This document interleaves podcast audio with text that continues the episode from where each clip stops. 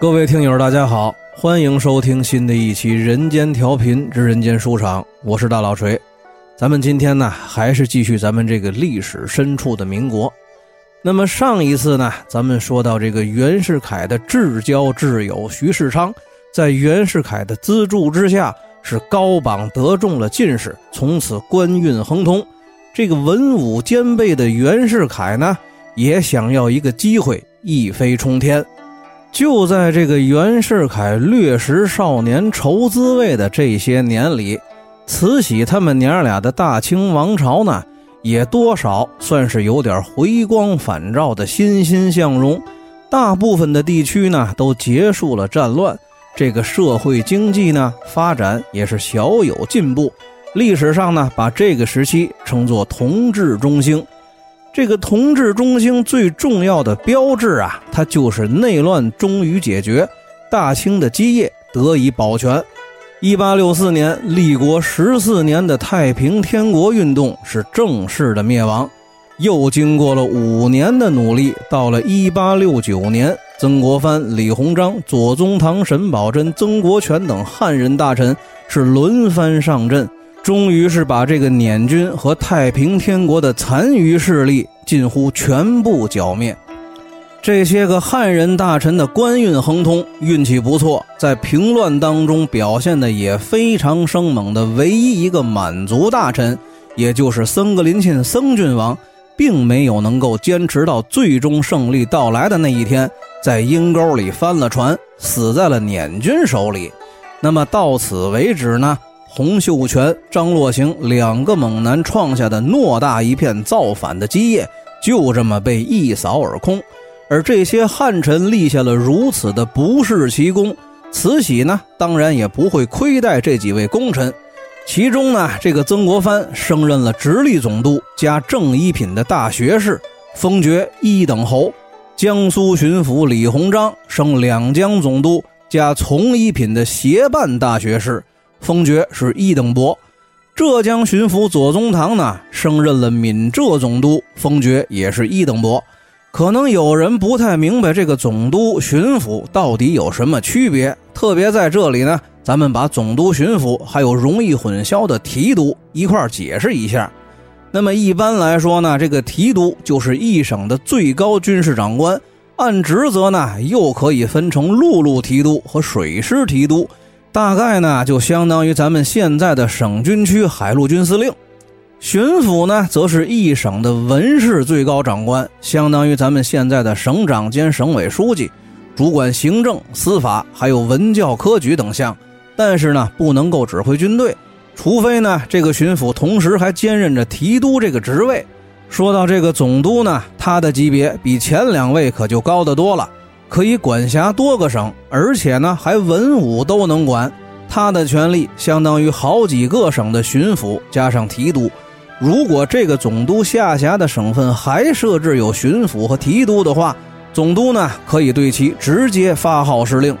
清朝仅有九位这种级别的极品封疆大吏，那么这九位总督呢，分别是直隶总督、两广总督、两江总督、湖广总督、闽浙总督。陕甘总督、四川总督、云贵总督，还有东三省总督。这个东三省总督呢，又称为奉天将军。尤其是这个九大总督之首的直隶总督，他的职能呢，大概相当于今天的河北、山东、河南的三省省长兼省委书记兼首都卫戍区总司令。这个权力是相当的大。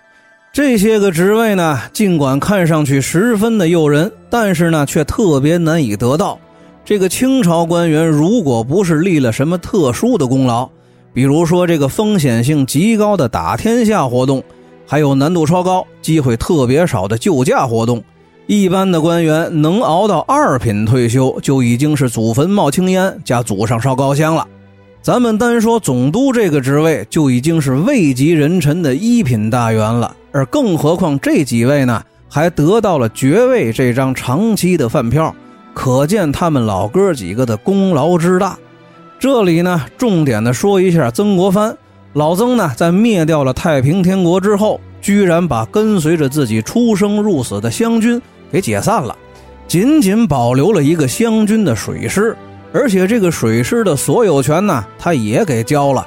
曾国藩主动将其改编成了长江水师，指挥权属于朝廷。湘军这支庞大的功勋部队，从此就像秋天里的树叶一样，随风慢慢的凋落了。这个曾国藩孤身起兵平定战事，事成之后呢，却不计功劳、不求富贵的把自己的嫡系部队给解散了。他为什么要这么做呢？咱们呢，结合史实仔细的推断，这个曾国藩呢，他不外乎就是为了韬光养晦，不留给朝廷任何一个猜忌自己的借口。曾国藩这份壮士断腕的勇气，谨小慎微的为臣之道，由此呢就可见一斑。不过呀，这个曾国藩他绝对不会想到，他的这番行为反而成了后来清朝灭亡的原因之一。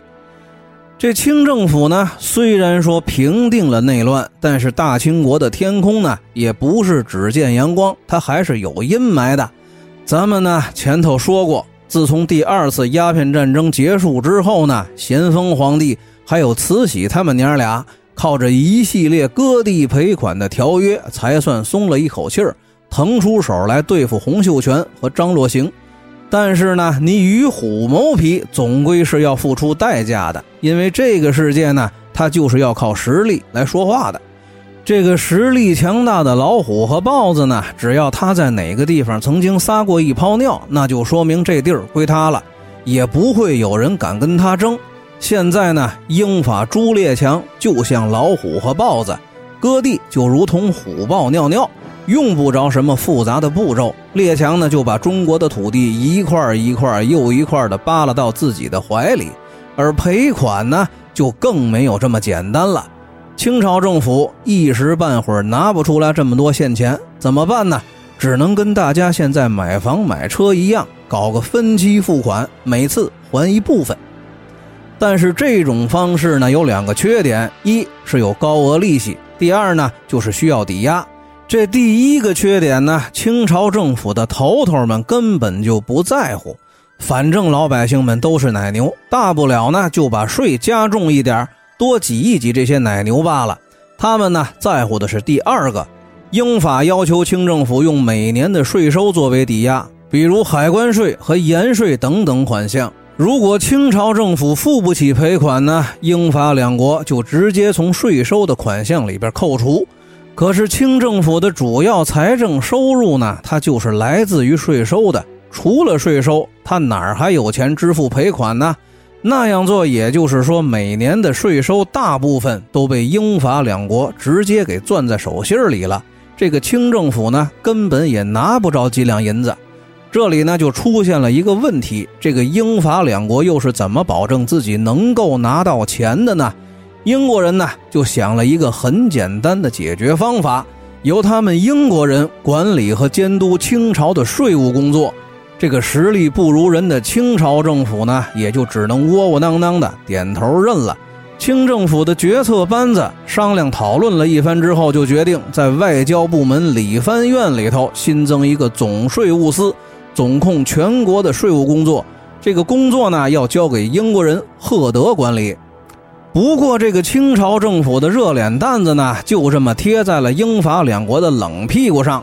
英法两国的代表说了：“你们理藩院的‘藩’字儿有点歧视他们的蛮夷身份，让清朝政府呢重新设置一个专业对口的机构来跟他们打交道。”于是乎呢，在这个恭亲王奕欣的主持之下，1861年理藩院2.0总理各国事务衙门就这么粉墨登场了。这个总理各国事务衙门呢，又简称总理衙门，其具体事务简直是无所不包。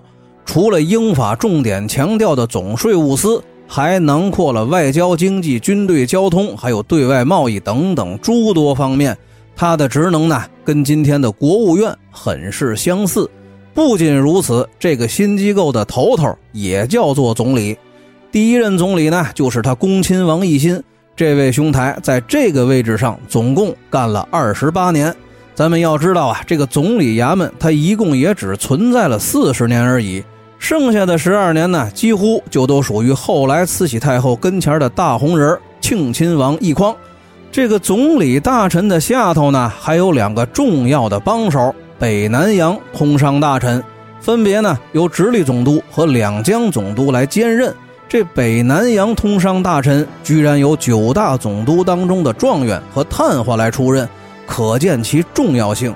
这个通商大臣呢，大概就相当于咱们现在的外交部副部长、发改委主任、商务部长三职之和。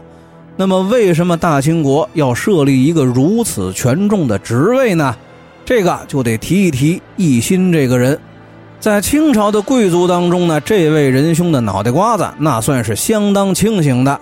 在跟列强打了几年交道，签了几个丧权辱国的条约之后呢，终于他想明白了，这个落后啊就得挨打。于是呢，趁着列强鼓动大清成立总理衙门的良机。借机就推动了晚清的改革开放，师夷长技以制夷的洋务运动，意图是富国强兵。这个北南洋通商大臣呢，就是在这种背景之下被催生出来的。这个职位的功能呢，非常的玄妙。外交部副部长意味着呢，与列强打交道的合法的且合适的身份，利用这个身份跟洋人们交涉。学习一些先进经验，引进外资和设备，然后呢，再利用发改委主任和商务部长的这份权力，名正言顺地把这些个经验、外资和设备用到改革当中去。当然了，这个通商大臣的设立，标志着洋务运动的大幕正式的拉开。说了这么多，大伙儿呢也都听出来了，这个总理衙门的地位十分的重要，是晚清政府最最重要的决策机构之一。他既然只是之一，那就不得不提另一个在本书当中会反复出现的神秘权力机构——军机处。关于这个军机处的来历呢，咱们还得从当年雍正皇帝攻打西北一个不听话的藩属国准噶尔说起。那个时候呢，打仗的作战计划和人员安排都要经过雍正皇帝批准了才能算数。而雍正皇帝呢，在最终拍板之前，他也得找几个靠谱的大臣商量讨论一下可行性之类的。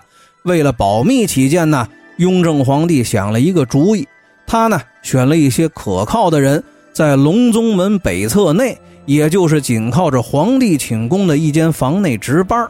辅佐他来处理政务，他呢和这些人在屋子里头商议事情的时候，闲杂人等不得靠近这个屋子，故而呢敌人不大可能把无间道使到这儿来，这个保密性呢是十分之高。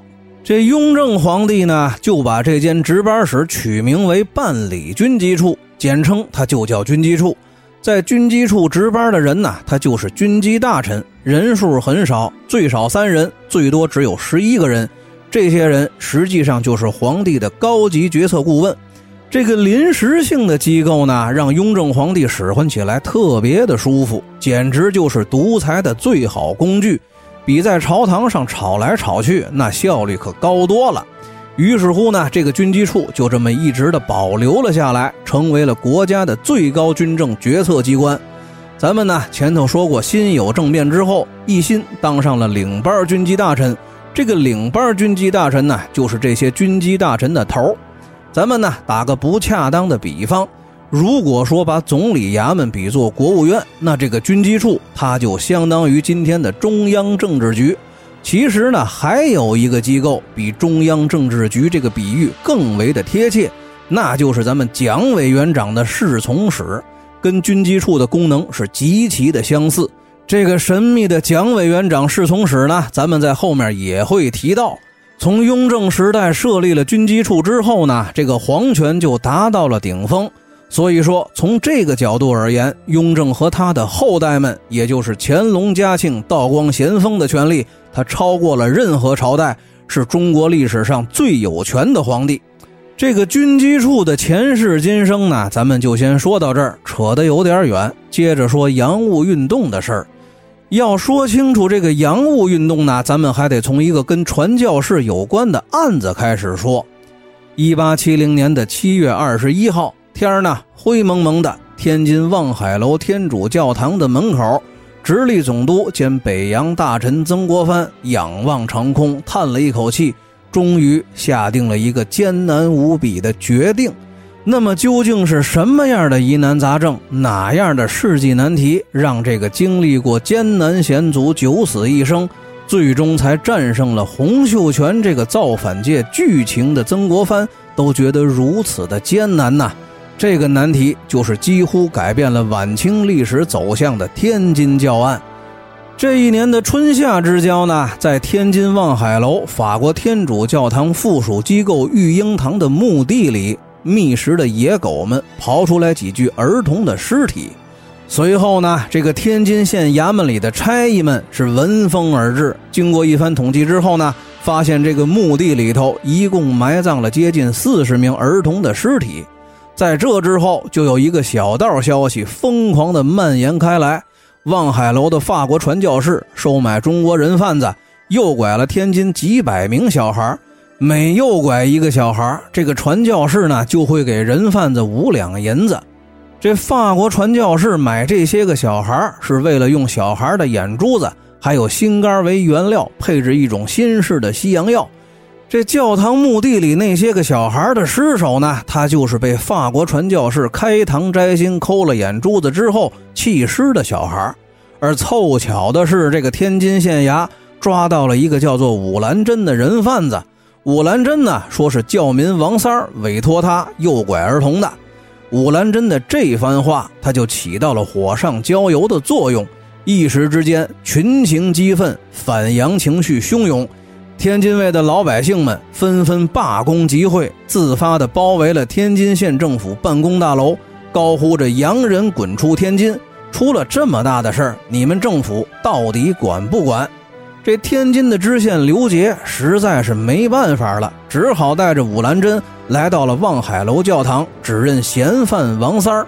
不过这个武兰珍呢，没能指认出任何一个人，他也说不出来教堂内的细节。但是数千愤怒的民众已经闻讯聚集在了教堂之外，情绪激动，向教堂里头胡乱扔板砖，冲突是一触即发。那么，到底应该如何应对这种混乱的群体性事件呢？这个刘杰没有经验，法国人他也同样没有经验。就在这个刘杰试图驱散人群的时候，法国驻天津领事封大业怒气冲冲地带人赶来与刘杰交涉。虽然这个刘杰已经是一名县级干部，可是骨子里呢，还是一名义气书生。义气书生呢？换个词儿，他就叫愤青。愤青是有脾气的，他哪里受得了这个封大业的颐指气使，断然是不肯配合。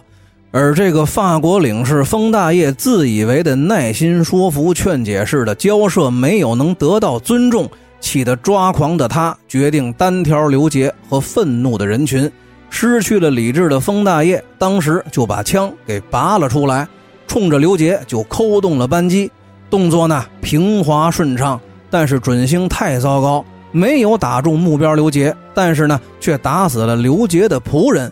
这个封大业显然低估了人民战争的能量，这一次呢他就将为自己的冲动和鲁莽付出高额的学费。这鲁迅先生说了：“不在沉默中灭亡，就在沉默中爆发。”自从鸦片战争以来呢，国人已经沉默的太久太久了。鲜血点燃了骚乱的引信，这民众们沸腾了。他们呢，打死了封大业和他的助手，冲进了教堂，展开了一场杀戮。十个修女，两个教士，两个法国的官员，两个法国平民当场丧命。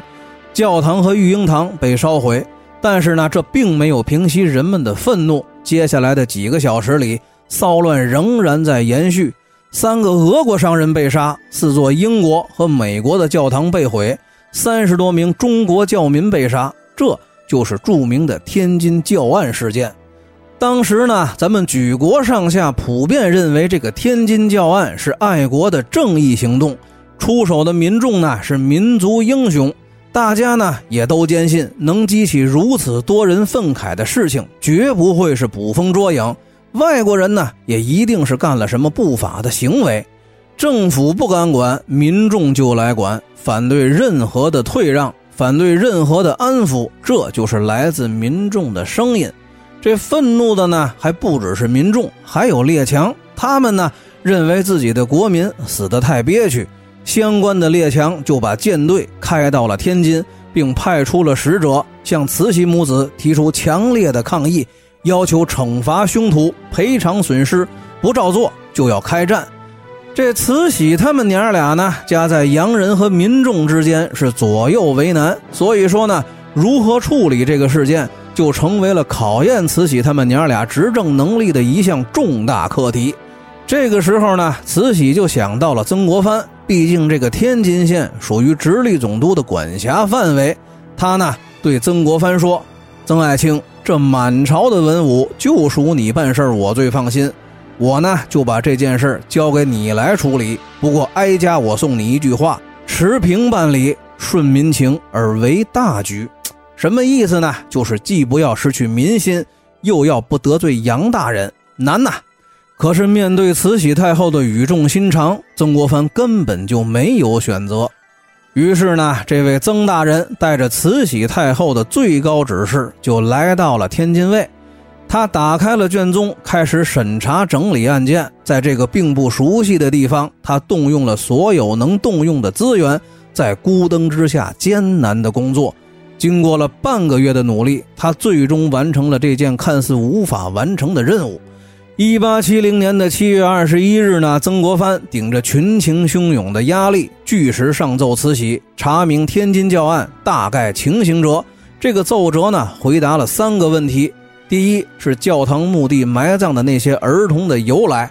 这一年呢是灾荒之年，瘟疫流行，很多家庭没有力量养活孩子，家长呢就把孩子丢在路旁或者直接扔进河里，许多孤儿呢便只能自生自灭。那么后来呢，这育婴堂的修女和教士们发现了孩子，但是他们大都已经是奄奄一息。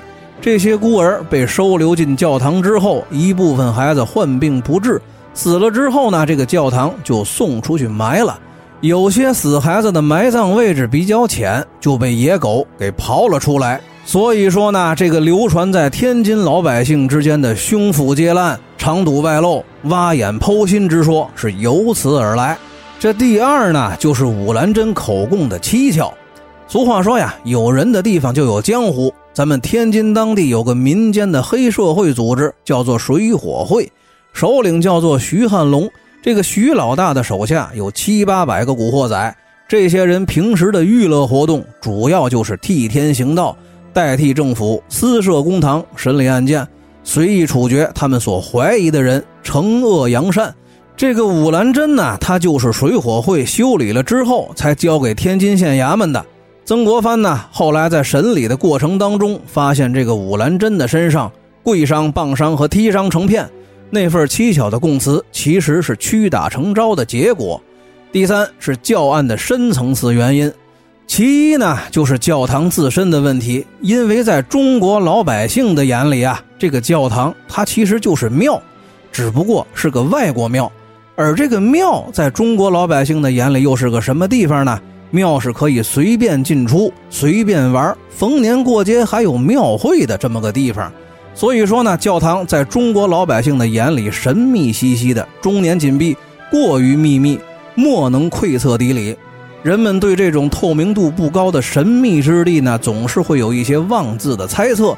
而且教堂也表现得很酷，根本就不出面解释。所以说，这个教堂与老百姓之间呢，就被人为的隔作了两个世界。当老百姓根本不能理解教堂推出的慈善项目的时候，自然就会怀疑教堂残害儿童。这其二呢，就是心理落差。经历了鸦片战争的中国人，从六合八荒唯我天朝独尊的优越地位，骤然跌落到了唯洋人之命是从的屈辱之地，仇洋之心日益的汹涌。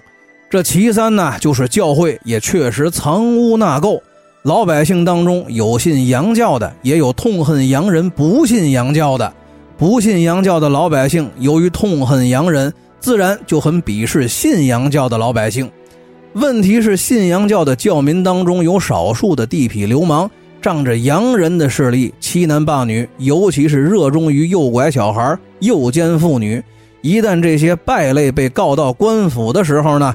官府却总是因为这些人的洋人背景而大事化小，小事化了，搞得干群关系是非常的紧张。所以说呢，在这种背景之下，老百姓与洋人之间的矛盾就如同干柴烈火一样，是一点就着。不管如何，这个天津教案的起因是不折不扣的谣言。好在呢，在这一年的八月，曾国藩的主要对手法国人被突然爆发的普法战争弄得是焦头烂额，根本就没有精力去顾及死在遥远东方的国民。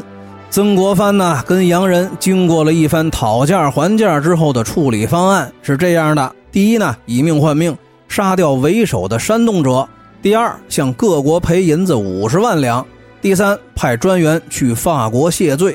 唯一一条坚决不让步的，就是不让相关的官员去抵命。比如这个天津知县呢，就以革职充军了了事儿。咱们呢，现在不必去谈这个曾国藩的处理结果，他是否公允。但是这种处理方案，注定了曾国藩的结局。卖国贼的骂声是汹涌而来。弹劾他的奏折呢，也如雪片一般，均欲杀之而后快。短短的几个月呢，就毁掉了曾国藩数十年积聚的声名。因为批评总是容易的，做实事总是不容易的。那么曾国藩又会得到朝廷什么样的处理结果呢？咱们下期接着说。大家再见。